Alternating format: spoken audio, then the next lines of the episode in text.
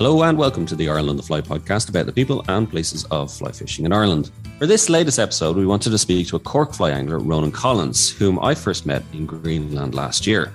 Ronan has fished in many far flung places around the world and is a particularly keen salmon angler with incredible stories from Russia and elsewhere. So we thought, why not get him on to share some of his experiences of fly fishing around the world? Plus, he has also introduced me to the wonders of yacht rock, but more on that later. And Tom, before we hear from Ronan, I think the one thing that stands out for me talking to him was how fly fishing is nearly a, byproduct of just being able to explore the world in a way. Yeah, Daire. It's funny, funny when you say that, yeah, because don't really think of that that much sometimes. Because you know, sometimes we concentrate on the fishing. Just when you said that, there, they're just thinking, yeah, I mean, like I got to see fantastic, I, and I take this from my own personal uh, experience. I mean, I got to go to to, to New Zealand and experienced um, New Zealand, which I wouldn't have done if I didn't fish. Yeah.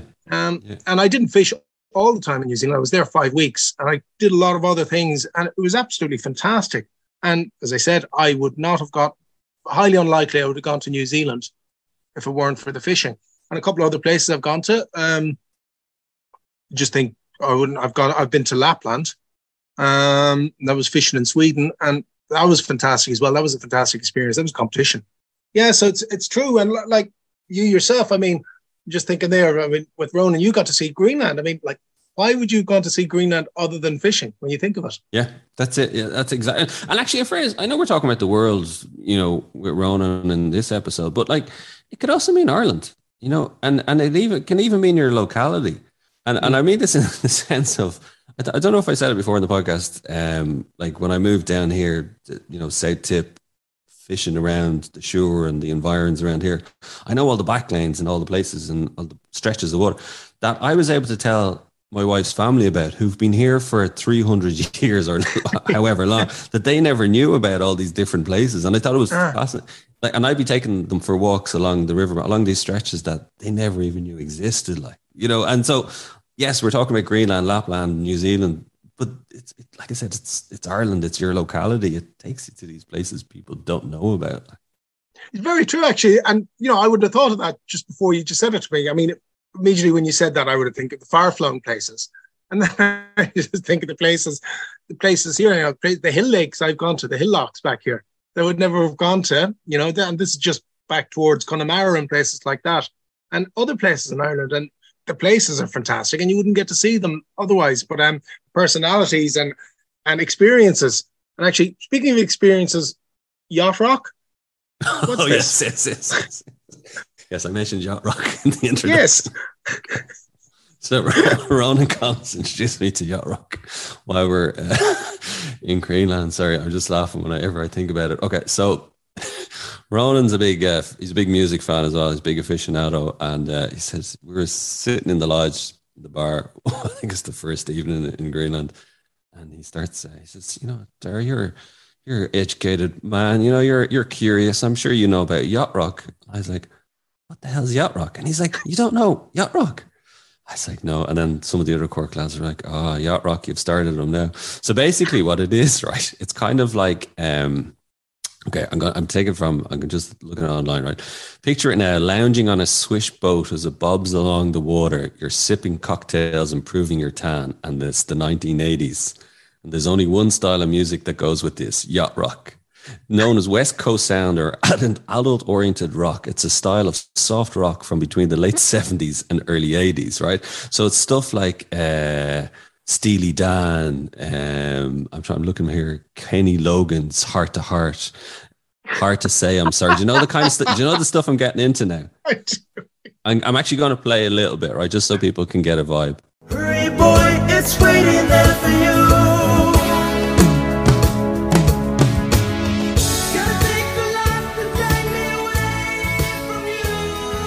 So picture it. We're in Greenland. We're in the middle of nowhere beside this uh, this river, and uh, next minute, all I hear is this yacht rock songs playing across the riverbank.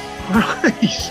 and I look across, and it's Ronan Collins sitting there with his uh, his beatbox, chilling out beside the river, having caught Arctic char on the fly while chilling to yacht rock. oh my god!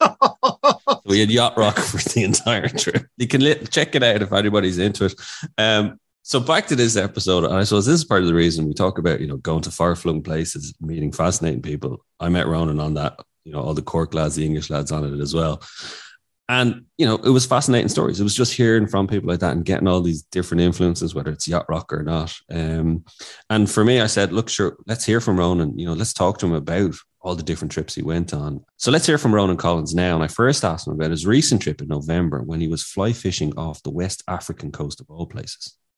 I feel a small bit of a fraud being on such a, a prestigious uh, fly fishing podcast, but nevertheless, uh, I will assume the role that I'm some sort of uh, prof- proficient at fly fishing um, to be able to speak about it. But yeah, I, I, originally started fishing. I suppose my fishing journey originally started by the sea. Um, and like all people, I read this once in a book that people have three stages of fishing. Uh, number one, you want to catch fish, and when you're a youngster, you really don't care what they are. You just want to catch fish. Uh, then you go through, and as many as possible. Uh, then you go through a phase where you want to catch the biggest fish, and the bigger the better. And I went through a bit of that phase as well uh, around the world. And then, of course, you end up where we are, uh, trying to catch uh, the most difficult fish by the most difficult means possible. Uh, which fly fishing uh, from various species, but salmon probably being the most difficult fish to catch given that it doesn't want to eat in a river. But in any case, uh, so I, I, suppose the most recent trip to West Africa was a return to my roots. Um, I had originally, my journey in fly fishing was that I was progressing from lure fishing for bass to fly fishing. Uh, because my colleague Jim Hendrick down in Wexford is such a proponent of fly fishing at sea. And so I was beginning to try and grapple with this and Jim said, you really need to go to someone to learn how to cast. I can't really teach you maybe as, as well as other people might. So he sent me to, to Glenda Powell in Blackwater. And then, of course, I got hooked on river fishing. So this marks about a dozen years later, I'm finally getting back to saltwater fly fishing. So Jim Hendrick and myself, it had been a long term ambition of mine. I read it once in a French magazine to go to this place, um, Guinea Bissau, which is below Senegal and above Guinea in West Africa. And then various uh, outbreaks of Marburg virus and Ebola virus uh, stopped us from going. So we finally made it this time. And uh, it was quite an adventure, I have to admit. There was a bit of planes, trains, and automobiles on the way there. Um, and Even more so than of, Greenland, was it? Oh yeah worse and some very strange trips like from casablanca to cape verde into guinea-bissau. And of course landing at that airport is a completely different experience from anywhere else. Um, let's say you know you have to be uh, creative uh, in your handling of security to get through uh, uh the airport in guinea-bissau. Uh, creative usually has a euro sign beforehand. But in any case uh, an amazing place the archipelago out there where the Bijago people live uh, it was absolutely beautiful environment, full of the most incredible bird life and ocean life. Uh, almost every time you looked, uh, there was mullet diving for their lives as they were being pursued by predators. And there was just an array of predators. Obviously, there's barracuda, there's um, uh, West African um, mackerel, uh, there's um, obviously crevels, jack pompanos, uh, even just a humble ladyfish. Uh, they were just, which you'd be proud to catch on any river normally in Ireland, uh, but you could catch a dozen of these at a sitting, and they would all put up a very good fight uh, for their two and a half, three pound weight. The ladyfish. It was an astonishing, really was an astonishing environment. It really was. So, were you fishing from the shore, or were you on boats going offshore? Well, I, I, I'm not. I, I've no pecuniary interest whatsoever in naming this place, but we fished off an island called Kir Island, um, which is out in the archipelago. Uh, and Laurent, uh, the Frenchman who runs it, has a very interesting story because in order to uh, have this business there amongst the Bijago people, he had to become uh, a member of the Bijago trial, uh, tribe himself. Uh, and and that necessitated a, a, kind of a three month initiation in the jungle, and then an invitation from the local um, shaman, I presume, because they have a voodoo culture, uh, which involved kind of the decapitation of a chicken head and seeing which way the chicken would run. And if he ran in a certain direction, Laurent could start his business. And he did run, luckily enough, in the right direction. So he could start his business. But then he had to double down on it in case the chicken ran that way by chance and decapitate a second one to see which way he ran. And so both chickens happened to run in the same direction. It must be some up. form of neurological phenomenon. And uh, and anyway, Laurent got permission to run his business. And literally, he set up this fantastic ecotourism uh, fishing business on Kir Island. And literally, you could spend most of the week fishing from the shore there because uh, the tide sweeps around the island in both in both directions, and you could, and there's a beautiful sandbank just off it. Uh, but of course, we ventured further out into the archipelago, and it was amazing. Just the bird life was amazing, and the sea life was just amazing. It, was an incredible experience. I can't say I fished brilliantly. Um, saltwater fishing, uh, fly fishing would be relatively new to me again. Uh, uh, but you know, I had two masters there in uh, Philippe Dolivet from uh, uh, Brittany in France and Jim Hendrick. And literally, all I can say to you is that you could not um, power up strong enough. I mean, we were using regularly 60, 80 pound um, leaders uh, on the fly. These fish are extremely powerful. Uh, and of course, the environment you're fishing in very often involves reefs and coral, etc., etc. So you really need strong leaders. Was there any particular fish you were targeting? Yeah, we were we were ostensibly mainly targeting Jack Crevalle. Uh, Jim got two beauties, um, and uh, I lost probably two one um, literally tore me up on the coral. Uh, uh, um, and you know, but I was learning a lot as I was fishing with the guys, um, but the technique uh, and the casting, of course, is challenging when you're out in the open ocean uh, and you're casting with kind of you know sinking leaders and sinking lines, and you know, so it, it was all a big experience for me. Uh, and you know, casting with the wave rocking the boat. And we were, you know, we were miles out in the ocean on a couple of occasions watching these massive kind of Hawaii 5 style breakers coming over coral reefs. And we're out there with these local guys. Uh, and I hope my wife's not listening to this with no life jackets. Oops. uh, we had no idea where we were going until he brought us out there, but it was a spectacular experience. It really was. It sounds absolutely fascinating, Ron. Just one thing there, you're talking about the difficulty of the casting. What what weight outfits were you using? Yeah, so generally, kind of, I suppose your standard outfit would probably be a kind of a nine weight rod, and um, that would be your standard um, outfit. Um, and you know, you could go up to a 10 weight. Uh, there are some tarpon there, but we didn't target them. Uh, but generally, nine weight would do you. Um, and that's probably a good utility rod to bring. Um, good and again, yeah, good all rounder. And intermediately, I did bring some floating with sinking tips, but actually, you do need you do need to bring intermediate and sinking lines really when you're fishing for these fish. They do come up near the surface. Uh, I mean, just watching the bait balls being hammered uh, by these jack, jacks is, I mean, I felt I kind of felt sorry for the mullet at the end of it. Like they have a miserable existence, really.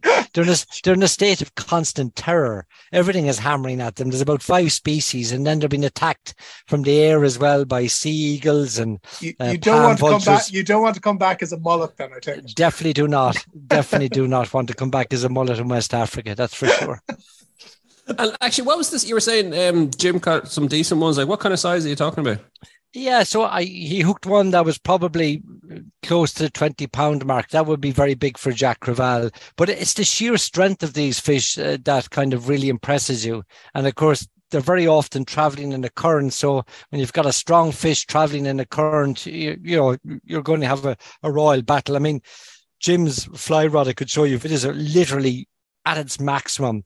Now, the other thing I learned from Jim is that there's no messing around. There's no kind of you know uh, playing it lightly with these fish. You have to be hard from the start and really hard, and that's probably something I w- naturally wasn't comfortable with uh, fishing hugely. I do bring my fish in quickly, but probably don't bully them as much as you need to bully these fish. If you don't bully these fish, they will take you around the coral, they will get into the stream, and they will strip off 150 yards before you can say Bob's your auntie, and you know, and you will lose them. And come here, how much of it was sight fishing? Almost, almost none of it. So you pay. Oh, so basically, you know, I was thinking that when you said you're on an intermediate and sink tip, so I take it they're they're taking a, a bit down in the water table. They're not right. Yeah, they the are. They're gen- generally most of the species actually, um, as Philip Dolivet was teaching me this, and Jim, you know, they actually go underneath the bait ball and come up and attack them. Uh, you want to see the barracuda there hitting the fly, and even guys who are lure fishing there, they come vertically out of the water and often hit the lure and drive the lure a meter above them in the air and then try and catch it in the air. It's like, I don't know, it's wow. like acrobatics for Barracuda or something. How did you obviously Jim's uh, fished a lot of places saltwater uh, around the world. Like how did he uh, he rank it? And like is that was that his first experience of that kind of West African fly fishing? Uh, it was, yeah, it was, and I think um, those of you that know Jim will know that he loves nature and he loves photography. Uh, and like me, he was really initially it was quite overwhelming, uh, just the sheer beauty and expanse of the place, uh, the uniqueness of the environment, uh, and of course the heat was another issue. Uh, I mean, we were fully covered up. You know, we were out there in open ocean at 38, 39 degrees. It was hot. Um, and you know, I think one day in a new medical record, I I think I drank about eight liters of water and didn't have a piss all day. Can you say that on the podcast? I, I, mean, I thought it was an acute. You just, you just have. Oh yeah, well, I, th- I, I, I was beginning to wonder had my kidneys completely failed, but literally the water was just disappearing out out of you as fast as you were drinking it and in just the sheer kind of heat of the place so that is something that you know you've got to be able to um, handle that. Uh, and that's not for everybody either. Um, and if I had one criticism, it would be that some of the fishing kind of occurs in the middle of the day when really you'd be better off uh, in your hammock under in the shade. Uh, but listen, it was a fantastic experience. Um, I would say to anybody, uh, if you want something that's really unique, I'd go experience Kir Island uh, uh, with Laurent and his crew there. It's a fantastic, uh, fantastic little uh, adventure. And there's a lot of ecotourism there as well, of course, um, that, that you can do.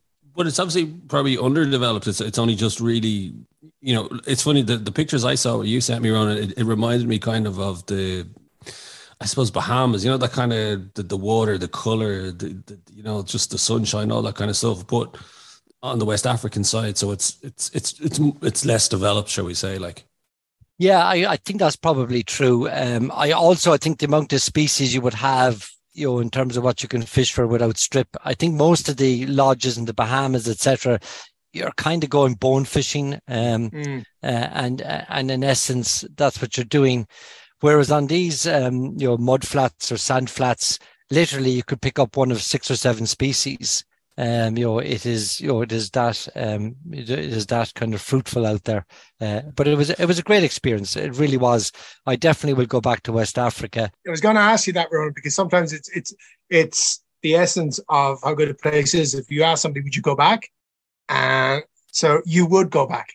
Oh yeah, definitely I would go yeah. back. The environment yeah. was amazing, and I think I would fish it better this time uh, because you know it was a very new. Um, I, I don't really go on fishing holidays to kind of uh, uh, to be a good fisherman because more often than not I'm not.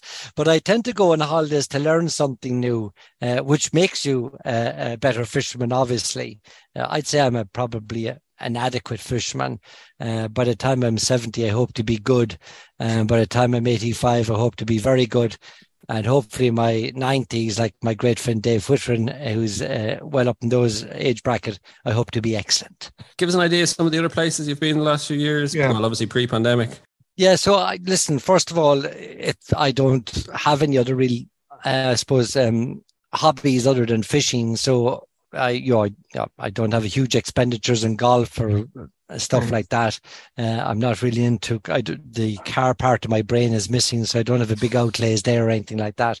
So I, I you know, fishing is my um, is my luxury, if I can put it like that.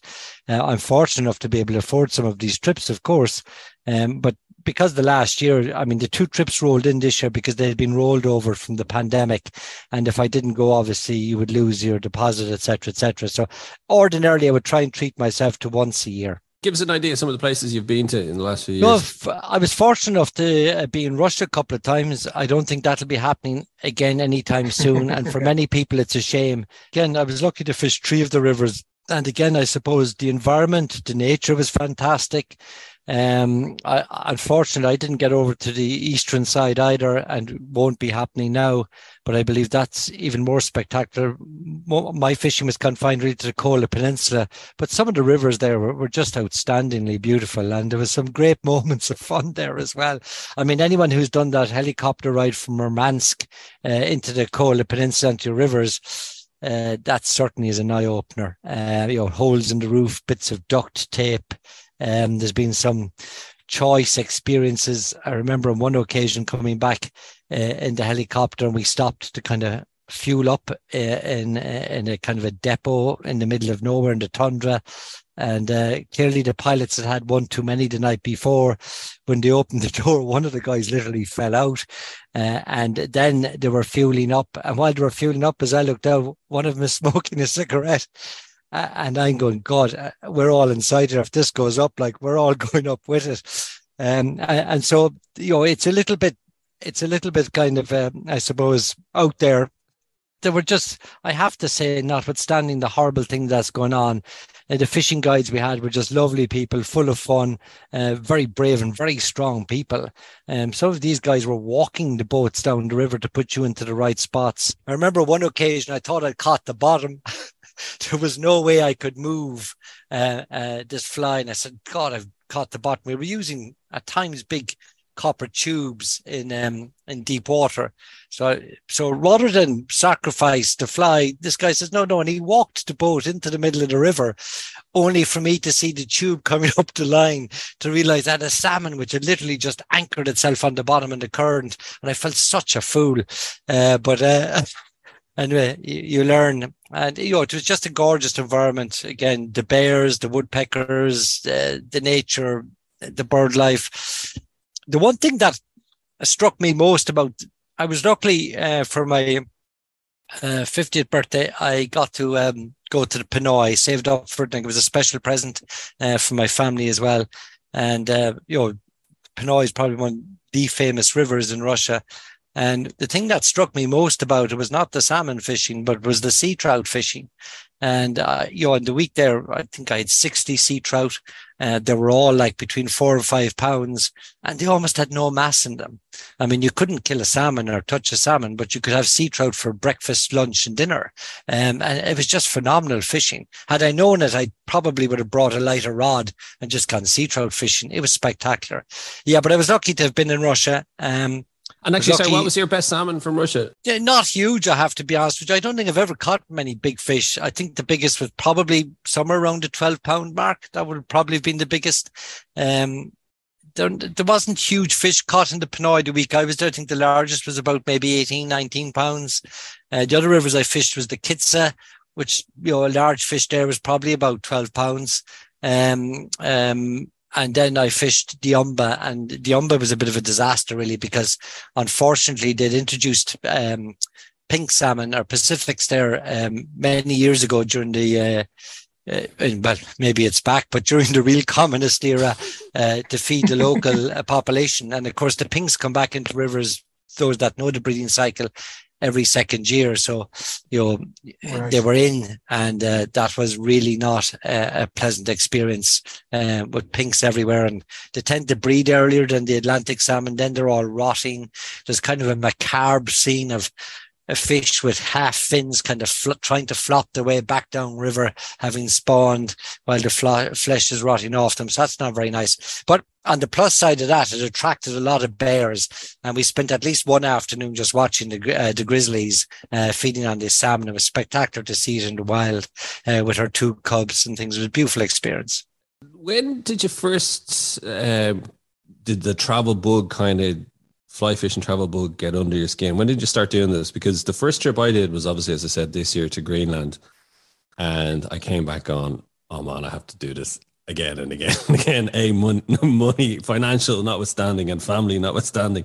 But there is something about that when you go. And Tom, you New Zealand, I think, wasn't a big trip for you that you loved, Tom, when you went to mm, New Zealand. Yeah. There's something about that travel, isn't it? That it just gets under your skin, and you're just kind of going, "Oh, where can I go to next? How can I make it happen?" Like when did, when did you first start getting into that? Well, I suppose I started when I was in that phase of trying to catch the really big fish uh, when I was blue water fishing. So when I was kind of sea fishing with lures and trolling, Um, we went on a couple of trips. Uh, uh, I remember one trip to Malindi in Kenya. I went on a trip to Venezuela and a trip to Tobago.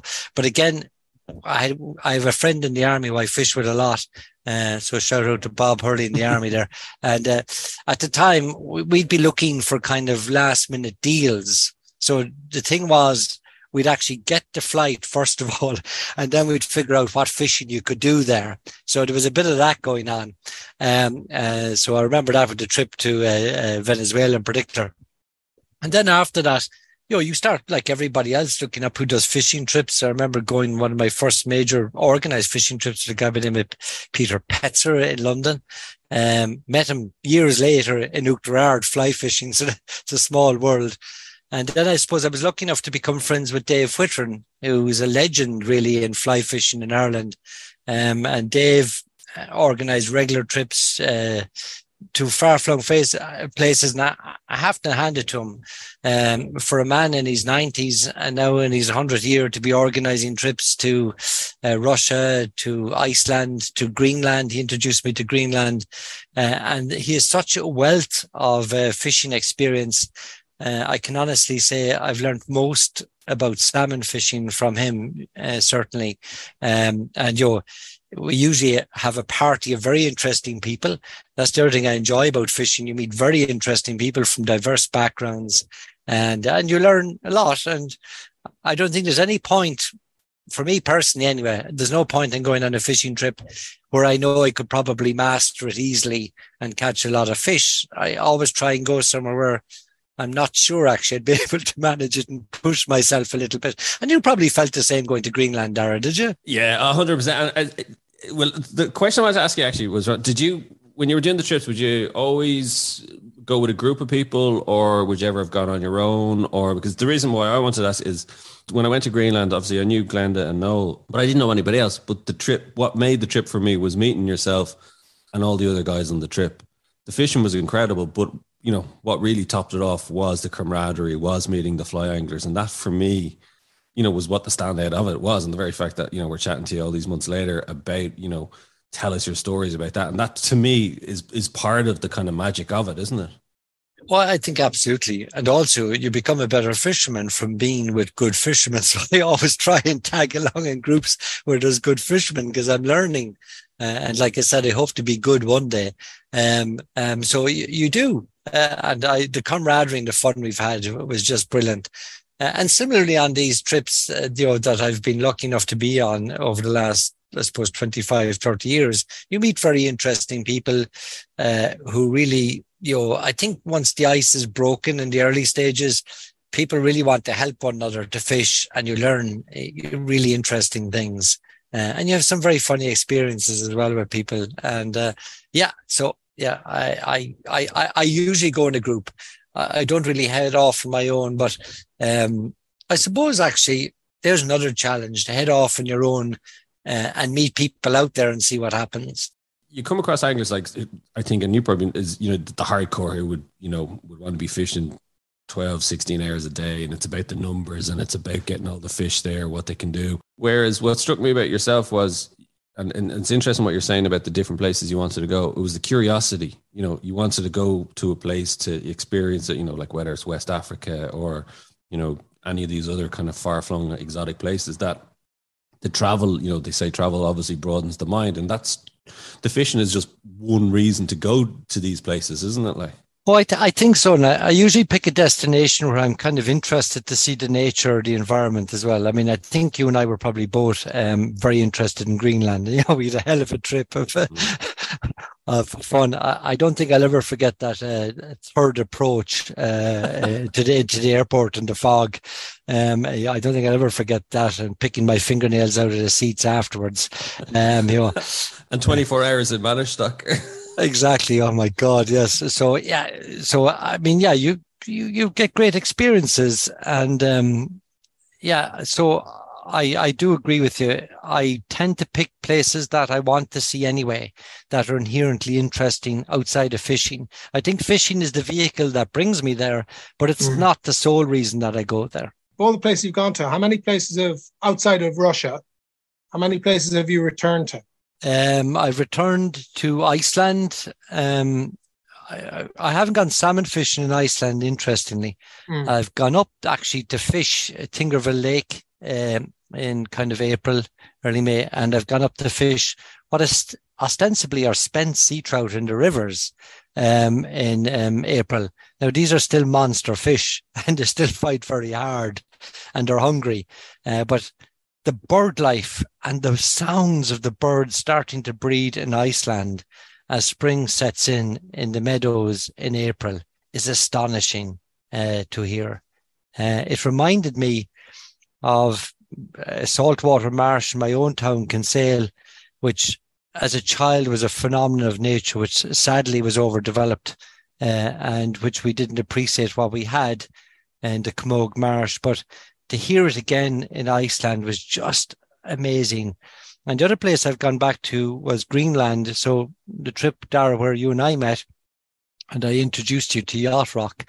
Um, th- that trip uh, was a second return, but it was a very different experience. I had been on the south east coast of Greenland prior to that, where we were fishing very short, um, almost sea run uh, runs from little locks into the estuaries. Um, whereas now, uh, when I was up with Junior near you know, it was a long river, uh, a more traditional type river, so very different type of fishing, very different landscape. Um, and again, you know, just the sheer beauty and nature of the place was inspiring. Um, so I, you know, there's loads of places I haven't been to. I wouldn't want to come across the person who's been there. I haven't. So I haven't yeah. been to Argentina, which is on my bucket list. I haven't been to New Zealand, which would be on the bucket list. I haven't got to Alaska, which would be on the bucket list. And I suppose ever since I saw that movie, A River Runs Through It, I've got a hankering to fish Montana. Yeah, yeah. I think most people would, particularly after that. It's interesting you say Argentina because I think Argentina intrigues me uh, as a country, and I think at one stage it was once was the seventh uh, richest nation in the world, and like at the moment has hundred percent inflation rates. You know, uh, it's it's a place, particularly after the World Cup and seeing about Mac Allister, and that there was an Irish contingent that would, went out there. Uh, yeah, it's a place I'd love to go, and I would like to go for the fishing. And that, one of the reasons I was asking, did you go back to any place? Was it solely for the fishing you went back? Did you go back to Iceland on account of the nature or the fishing? I, I can't separate the two. That's me personally. Great. Uh, Excellent. I, yeah. I, I, can't separate the two. They're the one experience for me. Um, mm. And, you know, f- fishing for me, you know, maybe that's why I'm not a good fisherman, has never been so much about um, catch, or at least nowadays, it's not about catching the big fish or the numbers. It's more about the process and the environment I'm in rather than the actual catch. Of course, I mean, listen, if I caught nothing, would I be, I wouldn't be hmm. maybe terribly happy. Uh, but, you know, I have left places where the fishing hasn't been great uh, and I still had a great time. Uh, because as Daire said, you know, the company you meet is invariably full of fun and good humor uh, and you learn a bit anyway. Uh, and the environment the environments I tend to go to usually have have that have something that I'm after, uh, the wilderness, um, the wildlife, um, and I think uh, I worry for the next generation that maybe that same opportunities won't be there uh, in in terms of seeing true wilderness. Uh, I think Daire and myself could both probably say I could see the first tentative steps towards kind of development in Greenland. Did um, you you notice that too? Because I know yeah. Daire said that when he came back. You definitely noticed that, Ronan. Yeah. Yeah. Yeah. yeah. And of course, the, the Inuit people there need uh, to have an income. Um, I mean, up until then, I suppose no more than their own country, uh, their pattern was to emigrate to Denmark, to go to college in Denmark, to get jobs in Denmark. And I suppose for the Inuit people in Greenland, tourism is going to be um, with I mean there are probably natural resources, but tourism is, is going to be a natu- an obvious uh, industry there. Mm. It's how they develop it, of course. Uh, that is the key. Um, I think they can develop it in such a way that keeps it wild and that attracts the right kind of uh, tourism they want. Um, they have great respect for their landscape. I did note that. Costa Rica is probably a good example for countries I think to learn from. I've been to Costa Rica um, a good few times. Uh, my wife's best friend is from there, and you know you've seen how they've developed nature along with the tourism side of it, and it's it can be expensive as well. You know they you know they they make sure it's a kind of a premium product as well that pays for for the kind of upkeep and and, and the kind of mindset towards it. Um, but like I remember, I think we were saying before, Ron, when we were talking about it when we were over there, is you know if you're a local Inuit, you know, would you rather be out hunting, you know, in the you know in sub-zero temperatures, having a tough life, or you could be an Airbnb host. you know what I mean? Like it's yeah. you're not going to blame them for wanting to take the easy route, like you know. But like you said, it's just how it develops. Yeah, it's how it develops, and also I think you know just becoming guides to uh, showing people the nature and the landscape that they have. I mean, we we made big mistakes here. I think even if I reflect on our own rivers, um, you know, we didn't move early enough as a country to protect our rivers. I often look at these great rivers. Now, the Suir still is a great river, but I suppose the Blackwater in its heyday would be an example. Um, even my own home river of the Bandon, which was you know brilliant river. It's still a good river, but it was a brilliant river. Uh, we didn't protect these rivers enough. These rivers that you know snaked their way into the inland towns. This was those rivers were the wild Atlantic ways of those towns. It was their opportunity uh, through salmon fishing, through developing the fishing on the river to give them a real crack at tourism, where they had no other crack really. Um, and I don't think we moved time enough. And you know, again, if you see, and I'll have to say this, if you see um, the works that the OPW have done in some of our rivers uh, and the concreting of them as a solution um, uh, to flooding in some of even our West Cork towns, um, of Skibbereen, Clonakilty, Bandon, you know, they really have made something beautiful rather ugly. Do you think that part of the problem, uh, and Tom, interested in your view on this, is that it was only where tourism was already kind of set in stone. So again, I'm thinking of kind of, you know, Corrib and Connemara that where visitors were coming, that there was an incentive to keep it.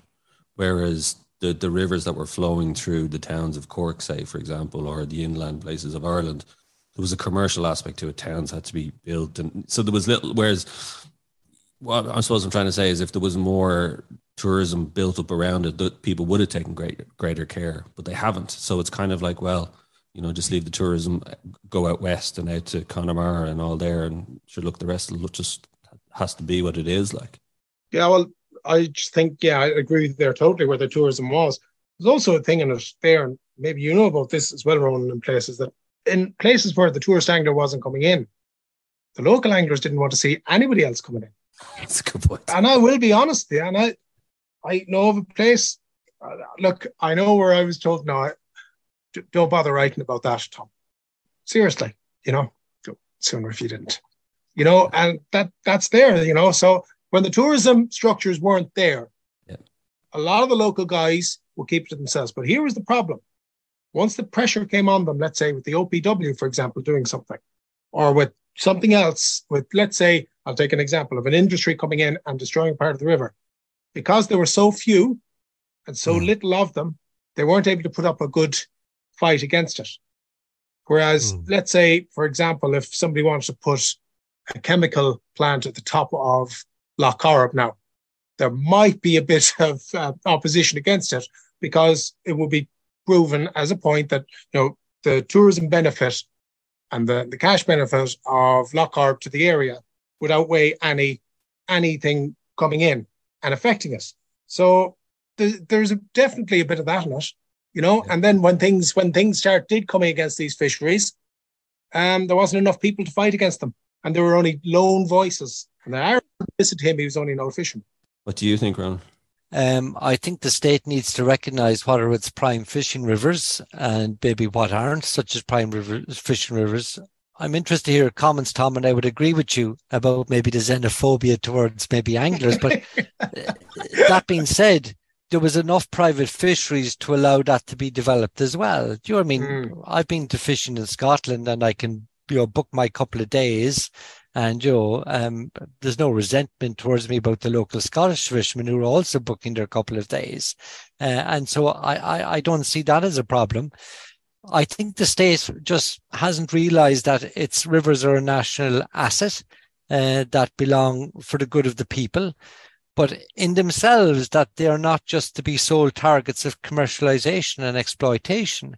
That the mm. rivers in themselves you know your culture, for example, or culture of you know the Boyne, the salmon of knowledge, um, Léim an Bhradáin and Leixlip from Norse times. These things are part of our culture, and they in themselves should be protected purely for the good of that. Um, of course, they can be properly kind of commercialized uh, in a sensitive way that allows people to draw the benefit from that river as well, uh, without necessarily ruining it. I do think there is enough room, but we never had a proper rivers authority, I think, that looked at it seriously. I know we have inland waterways, but I don't think they ever had a proper kind of strategy uh, that I was aware of uh, to manage our rivers for the benefit of people, but primarily for the benefit of the river, uh, because mm. the river itself must exist in its own right, in my view. I think it's a really good point actually when you make yep. talk about the Boyne or you know Leixlip. Um, I always bring it back to actually I always think a great great case study was the Dodder and Ken Whelan tell me about basically how they the uh, they got the local communities engaged with the river. So they might not have been anglers, but they lived near the river, and you know because they you know they helped save it from an environmental perspective and you know kind of helped fight off the pollution people felt an ownership to the river because they probably lived near on a saturday they'd love go for a walk. They would bring the dogs out. So and then they started organizing you know people would do um, litter cleanups you know and people got slowly involved. And like i said most of them probably weren't anglers but they felt an ownership to the river. And i think that's where we maybe might be missing a trick i think is I, I even see where i live here in tipperary you know there's a, a tributary of the Suir goes through a small little village where i live and like salmon spawn there, there's trout there. And I'm pretty sure the kids, most of the kids wouldn't know anything about that river. You know, just a small little thing like that is that if you can get kids out of the classroom, you know, sampling it, seeing what's there, there's a, they, they grow up with that kind of ownership. And that's why I always say anglers are kind of the best kind of ambassadors and kind of protectors of it, but there's not enough of us out there. So I think we kind of need to move beyond, like you said, whether it's kind of cultural, historical, that kind of ownership aspect to it. Um, but I think it's only going to start personally, like you said, it's not going to be a top down approach. I think it has to be a bottom up approach. That's the only way I see it happening. Like, yeah, I think so. And I think Ronan, Ronan's touched on it very much there of the cultural importance of so many of the rivers shows. I, I just think, Ronan, they were probably taken for granted no, undoubtedly. I I live mm. on the Dodder, uh, as Daire uh, alluded to it, and you know, I fly. It's a treasure. Uh, coming mm. home from work, I've got my little fly ride, my little four weight in the back of the car. I come home, stop for half an hour, an hour on the way home, have a few casts. Beautiful wild brown trout fishery still. And you're right, because the community have embraced it and taken the rivers mm. their own. Um, it has protected it. I mean, it's amazing this corridor that I can walk down the road and see otters, um, you know, teaching their kind of young, uh, teaching their um, little cubs uh, how to catch uh, fish. Um, you know that there's badgers running along that corridor in the middle of Dublin City, uh, kingfishers, um, dippers. It's a beautiful um, river, and I agree with you, Daire. Um, I think more education needs to be done um, about the importance of rivers in themselves. And there's a lot of talk about biodiversity, but you know, biodiversity is a little bit more than just planting a flower for bees. We've got to teach you know the whole link uh, in the chain, um, and also teach people to appreciate the rivers uh, and the life that that is dependent on those rivers. Um, and as you alluded to it as well, in terms of we all have a responsibility that use the rivers as well. You're probably aware, Daire, there was a tragedy in the Suir a couple of years ago where I don't know how it came in, but some virus came in and killed all the old crayfish in the river. Uh, and again, I notice even with fishermen themselves, we're not in the habit of cleaning our boots, cleaning our equipment between rivers. And, you know, we, we, we need to up our game in terms of responsibility as well uh, uh, to our rivers. Um, and so all those things, I think I, I agree with you, um, Daire. I think once you get community ownership of the river from the bottom up, as you say, the river is then protected. Come here, let's um, move back to fly fishing matters. Oh, fly fishing. Sorry, fly fishing. Yes, fly fishing. because we'll do, we'll do Spanish bullfighting next, but that's that's a whole other podcast. Well, let me tell you one of my first anecdotes. One of my first fly fishing trips away with Dave, the same said David Whitron, who introduced me to Iceland. And you know, I'd been practicing hard now because I realized I was going a good fly fisherman, right? So we're up on the river anyway, Lax uh, fishing, and uh, went down to the river first day. It's freezing. It's probably minus one or zero. There's a few ice floats coming down the river, but we're fishing anyway, fly fishing, getting the line out there. So all of a sudden, my casting goes to pot, and I, I'm having a crisis, a bit like a golfer whose swing has gone awry. So I start trying to move away from the group. I'm so embarrassed only to see my uh, my colleague at the time, uh, Fergal Quinn, also moving away from me. And I said, God, I must be shocking. I must be really disrupting the water. He doesn't want to be next to me. Um, only about 15, 20 minutes later, when the sun came out, did I catch the glint uh, off the rings and the rod. And of course, what was happening is that the water was freezing on the rings, and that's why the line wouldn't go out. So I had to melt the ice with my after every couple of casts with my fingers.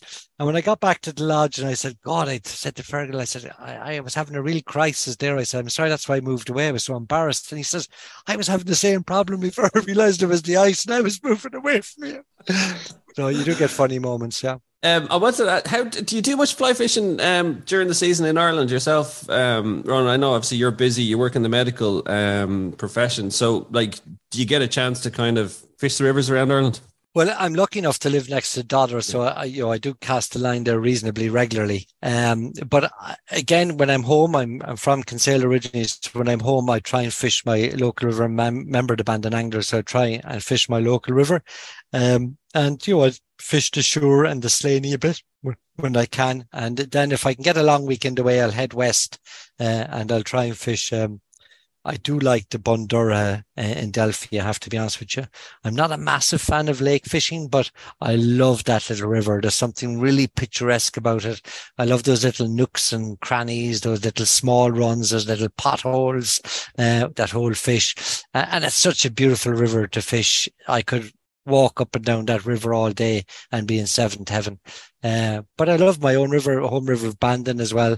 Uh, the Suir's I think every river has got a unique yeah. ambience to it. It's like an atmosphere that a river has, uh, and it all brings something unique uh, to it. So yeah, I, I, I, I try and fish as often as I can. And salmon are your favorite quarry? I think what's happened there is that it becomes um, almost an obsession.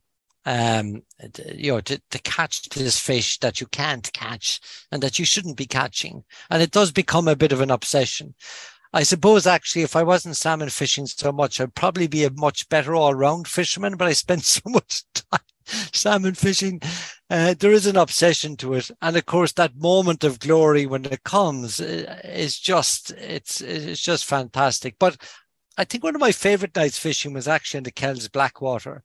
Uh, with my late great friend Paddy Kniff, who was Mr. Dodder, uh, in my view a fantastic trout angler, Paddy was. Uh, but he brought me down to the Kells Blackwater one evening uh, with a, kind of a sedge patterny tide, which he said to me didn't look very tidy. Uh, but he says, have a go. And literally, in that, there was a golden 45 minutes. Uh, as the sun was sinking uh, on the Kells Blackwater, I got three magnificent wild trout between two and three pounds. They were just magnificent fish.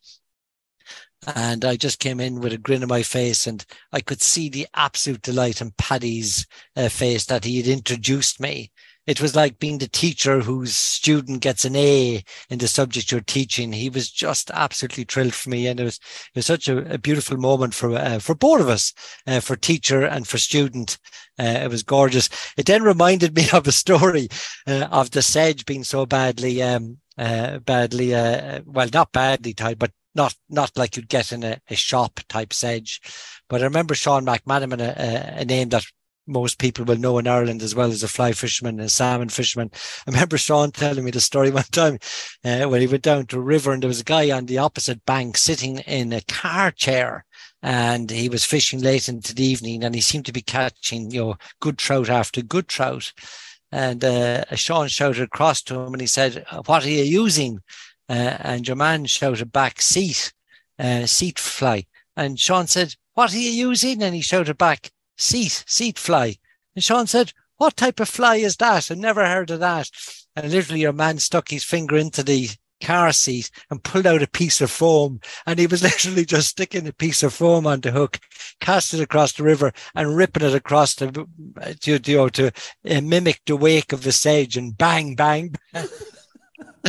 so I often forget uh, Sean's great story of the car seat fly. So there you go. Not every fly needs to look neat. It just needs No. to create the, the appearance. Just goes to show, doesn't it? Yeah, it does. Talking to Rona reminds me, it just reminded me there of uh, if you've ever read John Gierach, he says, um, don't plan the fishing trip of a lifetime, plan a lifetime of fishing trips. And you've definitely, definitely done that. I think it's absolutely fantastic. So, on that, where's your next trip? When's it Uh, planned? I- when is it? Well, I think Daire and myself are hatching up. Maybe uh, I think we both have a hankering. I have to save up now because you know the you know you have to put a bit of planning. And to be fair, I have a very generous family as well, uh, and leave me head off. Um, this year was a tough year, but then we came out after three tough years of Mm. pandemic, and personally, it was quite a tough time for myself. Um, but so yeah, I think I I think I do want to see Argentina. Uh, I think Daire probably is something similar. We're both trying to save up for that trip, maybe I think it's kind of intermediate price range as well because you know that is a factor in some of these trips as well. Do you know what I mean? It is a, it is a factor uh, uh, to be borne in mind. And of course, you hear the stories where you know people go down uh, and the weather is just wrong, and you've travelled a long way, Yeah. uh, and nothing ain't going to happen. I've heard that of sea, guys who've gone through the sea trout. It's not always Yeah. the land of milk and honey when they get there. You know, uh, conditions can dictate against you. Um, well, I, me- I remember Tom actually the guides in Greenland. Remember Lawson, um, Ronan? And Yeah, he I was- do, yeah, remember yeah. asking him, and he was saying like they prefer the the because he guides down there, Tom, and they prefer Yeah. the sea trout fishing down there because it's more technical. Whereas the kind of the char in Greenland, they regard it as look, there's a lot of fish there. You know, you just throw the fly out, you'll catch it. Like whereas the sea trout, yeah, they're harder to get. Like the, and the fish are bigger, and it's a kind of Mm. if you get them, it's more of a um more of a kind of a victory, I suppose, when you get them in. Like so, you should join us, Tom. yeah, edit, edit, I'm within earshot. Editing won't work. It's for the podcast. It's for work. It's research. research. Exactly, you're going down on research. Exactly. Well, I, I'm get, I'm getting a small bucket list done. Well, small to medium bucket list. I'm going to the Orkneys this year. Ah. Oh, Oh, Yeah. Yeah, yeah, yeah. We decided we're going to the Orkneys. So yeah. are you, are you sea want to trout there. fishing? Are you tr- sea trout No, fishing? there? it'll be July. It'll be it'll be just the brown trout in the lakes. Okay. Yeah, Okay. just so we hope to do all the all the lakes there. Yeah. So and that's been on my bucket list uh, for a good while. Is there there sea there. trout? Is there sea There trout is sea trout. They fish the sea. Um, the sea trout there. It's funny. It's generally early in the year, and uh, and actually, I think it's a bit like what you mentioned in Iceland, because a lot of them, as far as I'm aware, a lot of the sea trout that they catch, they're catching in in February, March, and they're they're spent fish. Um, but they're, they're fishing in the in the salt water for a lot of them. And then there's the lake there, like Stenness, which is brackish, and that is one of the best sea trout lakes there. And like apparently in that lake, you've as much chance of catching a flounder Hmm. as see well, not as much chance, but there's a possibility that you can catch a flounder.